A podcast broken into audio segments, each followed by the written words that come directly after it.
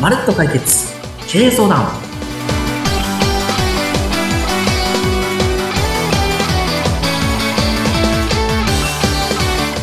皆さんこんにちは財務戦略エキスパートの宮下博成ですこんにちは。インタビュアーの若井のり子です。よろしくお願いいたします。よろしくお願いしますさて、宮下さん。今はい日はどんなお悩みを解決していただけますかはい今日はですね、えー経営者さんとはい会社の営業マンはちょっと考え方が違うというようなお話をさせていただきます。え、え待ってください。経営者の方と、えっとはい営業マンはいは、そう違うっていうことですかはい。実はですね、ええついこの間、うちにご相談いただいた会社の社長様のお今日は事例をご紹介しようと思うんですけども、はい。社長さんは会社の売り上げを上げるための活動のことを営業だと思ってました。会社の売り上げを上げることですね。はいはい。はい。ええで、ご相談の内容がええ、うちの社員はさ、本当に営業力がなくって、はいはい。どうやったらこの営業力が上がってくるんだろう。もういろんな研修もやったし、コンサルタントも入れたのにう、ん。何にも解決できんくて、無駄遣いなお金を使ってたんよね。ほうほうほうほうほう。こんなお深そう悩みでした。深そうなお悩みですね。はい。ええそうなんです。これを解決されたんですかはい。解決しました。ええどうやってですかこれ、すごく興味がある方多いと思いますよ。そうですよね。はい。実は何が原因だったかといううと、ん先に答えをお伝えします。はい。社長が思ってる営業というところと、はい。営業マンが思ってる営業というところの、同じ営業という言葉なんですけど、ええ思ってるゴールが違うので数字が上がってこなかったええというところがゴールです。ええそんなことありますか実はですね、はい。うちにご相談いただく会社のほとんどがこの状況に陥っている可能性が高いんです。ほとんどの皆さんが、ここを勘違いしているはそしてこれを解決すれば、ええ数字が上がります。手が上がるってことですかははいい、そうです、そうです。ぜそうでひすお伺いしたいです。ははい。まずじゃあ経営者さんの立場からいきますね。い。経営者さんの営業イコール売り上げを上げることというような認識を取られている方が多いのかなと思いまはすい。。そうですね。ええはい。一方で、社員の方から見ると、営業って言われると、えー物を売り込むことだと思ってるんです。ああ。うーん、た、確かに確かに物を売るって思ってらっしゃる方多いかもしれませんね。はい。はい。実は、世の中の営業と呼ばれる仕事をしてる人で、業種関係なしに、うまくいってる人といってない人って必ず二極化してるんですが、はい。うまくいってない人は物を売り込んでるのでうまくいってないっていうことが分かったんです。うまくいってる人はどうやって考えてるんですかはい。物を売り込んでないんです。えー何を、えー売るがいけないんですか何がいけないんですかはい。実はですね、はい社長さんも、えっと、肌感覚ではもうものすごく過去に自分で物を売ってきた方が社長さんになってるケースが多いので、そうですよね。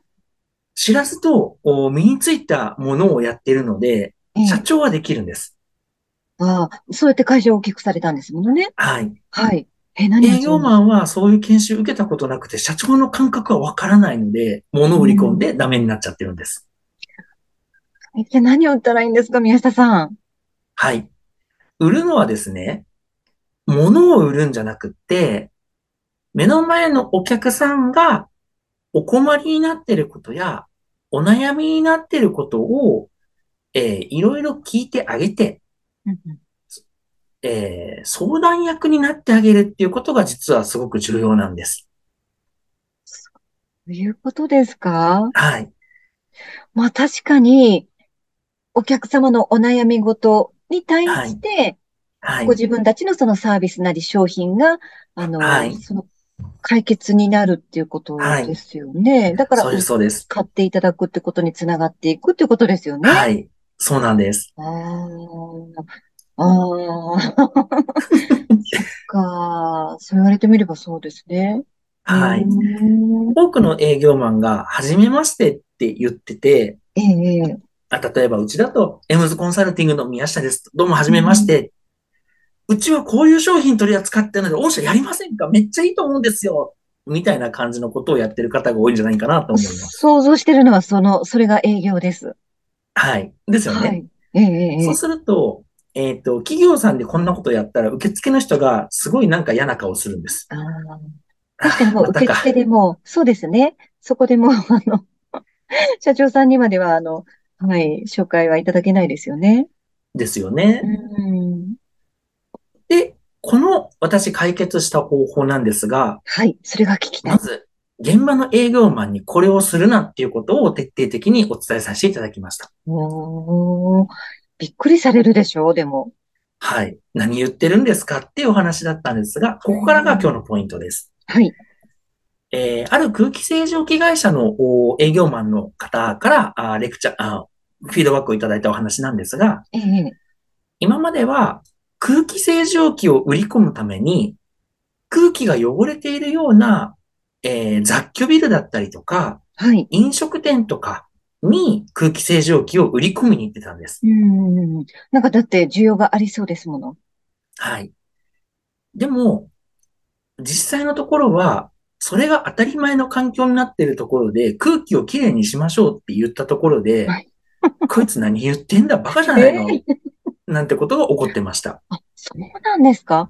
へはい。え、で、私が、えっと、いろいろおお伝えして、え空え、気清浄機を売りに行くんじゃなくって、うおん悩うみん。ごとの解決をしに行きましょうっていう話をしたら、その営業マンは、なんと、えー建てたばっかりの新築の、えー自社ビルを持ってらっしゃる企業さんに飛び込みで行ったりだとか、 180度違いますよね。はい。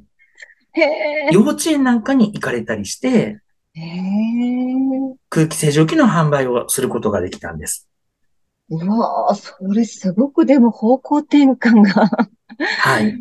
勇気がいりますけど、でも成果はが出い。たってことですよね。そうなんです、そうなんです。なんで成果が出たかというと、うん。新築の、えー社屋を持ってらっしゃる会社さんの社長さんは、はい。もちろん、えー窓なんかも綺麗に、えー開けたりとかして、えーう掃除も綺麗ん。にされてるような、本当に綺麗好きの社長さんだったんですけどえも、え。実は春先になったりすると、窓開けてると、えー黄砂が入ってきたりだとはか、はは花は。粉が入ってきたりだとか、うせっかん。く綺麗にしてるのに、なかなかこう、車内が綺麗に保てないなんていうようなお困りごとがあったらしいんです。汚れますもんね。そうなんです。あ、そういうことですか。へそういうことなんでえ。す。うそしたら、ん。そういうふうな、あー、黄砂や花粉はで、い。従業員さんの体調に変化があったりとか、あー、事業をやっていく上で何かうこう、差し支えが出るんじゃないんですん。かなんて聞いてあげるええ、と、ええ、ええ。いや、そうなんよ。は実際には。それが手間になってしまってて、え従業員もえ。もうかわいそうで仕方がないと。なんあとあ。かしたいんだけど、綺麗な空気を保ちたいっていうようなニーズが出てきたので、ええ。それだと、こんな風なものがあって、綺麗にすることができるんですが、お役に立ちますかっていうような、あ、営業をされたそうです。うわあ、それもうほんと目から鱗ですね。はい。そうすると、お、だったら欲しいねっていうことで、一台契約が決まったっていうような事例があります。なんですね。えー同じ人、同じ、売るの、売るものも同じ商品なのに、はい。発想の転換ちょっと変えるとはい。変わってくるということですね。そういうことなんです。うんしかもだからその、あの、売るのではなくお悩みを伺って、で、そこで解決できるものを、あの、ご提案すると。はい。そうなんです。なんかもう、そなんかもうそう だったのかと思って今、はい、頭を抱えまはしい。た。実は多くの営業マンが間違えてるんです。でもい社や長は昔自分はそれ感覚でやってきたので会社えがえ、大きくなってきてるんええ、でええ、す。ええ。ええこのギャップの差を埋めないことにうはん営業マン成績出せないんですね。なるほどですね。はい。え、そういうことも、宮下さん、解決していただけるんですかはい、もちろん。ええ 今までちょっとあの、お金のこととか補助金とか、いろいろそうはいい、うお話だったんですが、はそい、ういう、こう、営業マン抱えていらっしゃはる、い、は営業い。マンの、あの、抱えていらっしゃる経営者の方のお悩み、こういったものも、実は解決することができるとそういなんでうす。 ことなんですね。わあ、存じませんでした。ありがとうございます。実際にここが解決したことによって、このは会い。社さんは、えー営業マンの数字が一気に伸びて、昨年対比でいくと150%達成したんですね。 150ですかはい。すごいね、驚異的ですね。ええそうすると、離職率も少なくなったんです。ああ、そうでしょうね。売りは上い。げが上がれば、それだけ還元されるお給料っていうのはい。もありますしね。はい。皆さんの気そう持ちなんもで豊す。かになるし、そうです、そうです。社内のなんかこう、環境も、なんか、和気あいあいとなりそうですよね。はい。 そうなんです、そうなんです。ということは、そもそもの話っていうところで、まあ、毎回なんかお伝えしてるような気がするんですけども、はい。私がやりたかったのは、個人さんが良くなるためにう会ん社を良くするお手伝いをするっていうところだったんですよね。なだるかほらど。今の事業をやってるんですが、うん。これ、会社が良くなったので、個人さん良くなってますよね。なってます、なってます。ははい。い。ということで、財務戦略っていうところにもつながってきます。うん、全部が繋がってるっていうことですよね。そういうことなんです。個人が良くなれば企業も良くなるし、企業が良くなればまた個人に返ってくるっていうことではすい。よね。はい。そうですか。こういう解決方法があるそうですよ。皆さん今日得しましたね。そうですね。はい。今日もありがとうございました、宮下さん。ありがとうございます。えー宮下さんの会社のホームページの概要欄、URL は概要欄に貼ってありますので、ぜひ宮下さんに相談したいという方は、こちらのえーホームページご覧ください。まるっと解決経営相談。この番組は財務適正化テクノロジー、エムズコンサルティング株式会社の提供でお送りしました。